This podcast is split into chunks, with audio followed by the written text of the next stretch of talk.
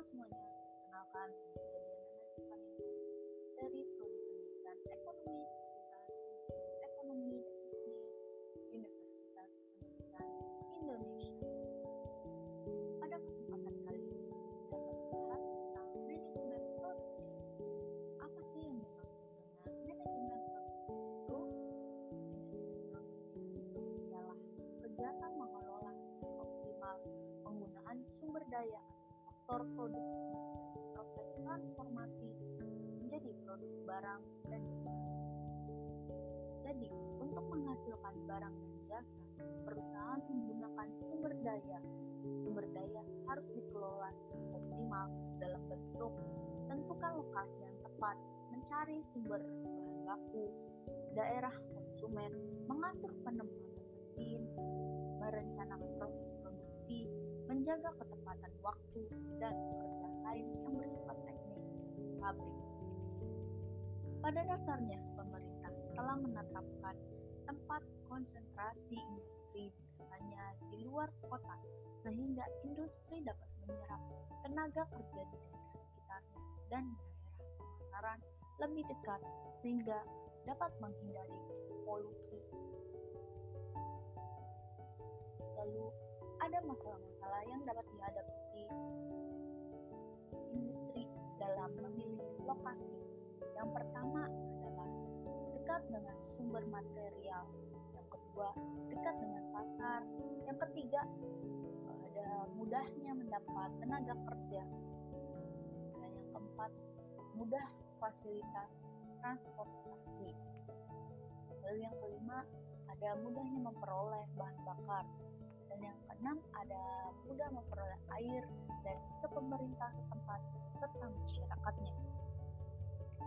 Pertimbangan-pertimbangan mana yang penting bagi suatu industri tidaklah sama, karena bagi suatu industri mungkin yang paling penting ialah sumber bahan baku dan bahan, dan bagi yang lainnya mungkin itu adalah fasilitas transportnya. Lokasi yang baik ialah lokasi yang dapat mempertimbangkan masalah-masalah tersebut. Setelah semua pertimbangan untuk mendirikan pabrik matang, maka dibuatlah rencana layoutnya, jumlah ruangan yang dikehendaki, dan peralatan yang akan digunakan, dan penempatannya sangat menentukan bentuk dan letak bangunannya. Untuk menghemat biaya layout, harus diatur sedemikian rupa letak bangunannya,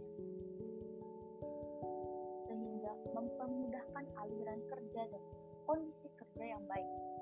Berikut beberapa faktor pertimbangan untuk rencana layout. Yang pertama adalah keadaan proses produksi. Jika pabrik membuat banyak jenis barang, maka letak mesin yang akan diatur menurut kelompok dan mesin yang sama diletakkan pada satu tempat yang sama. Lalu yang kedua ada tipe produksi. Di sini dipertimbangkan apakah produksi dibuat berdasarkan pesanan atau produksi massal. Lalu yang ketiga ada bentuk mesin yang digunakan. Jika pabrik menggunakan mesin-mesin berat, maka layoutnya harus diatur sedemikian rupa ada kebebasan bergerak bagi tenaga kerja yang melayani mesin tersebut. Lalu selanjutnya ada persyaratan penerangan dan tenaga tenaga listrik. Misalnya, pengaturan cahaya dan warna yang digunakan dapat mengurangi biaya karena jarang terjadi kecelakaan, tidak mudah merasa lelah, pekerjaan pekerja merasa betah untuk bekerja dan produktivitasnya akan meningkat. Lalu yang terakhir ada kemungkinan ekspansi.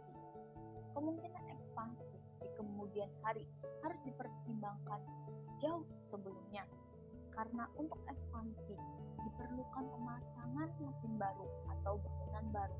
Untuk itu diperlukan uh, persediaan ruang atau tanah yang cukup. Assalamualaikum Wassalamualaikum warahmatullahi wabarakatuh.